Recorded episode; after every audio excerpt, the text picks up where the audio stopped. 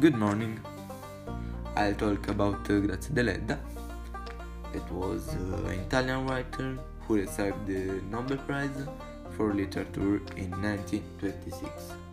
And there is even a Google Doodle made uh, for her in uh, 2017 for her idealistically inspired writings which uh, with plastic clarity picture the life on her native island and with different sympathy deal with human problems in general.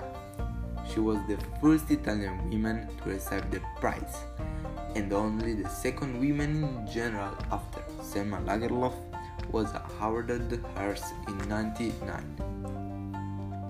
Thank you for listening. Goodbye.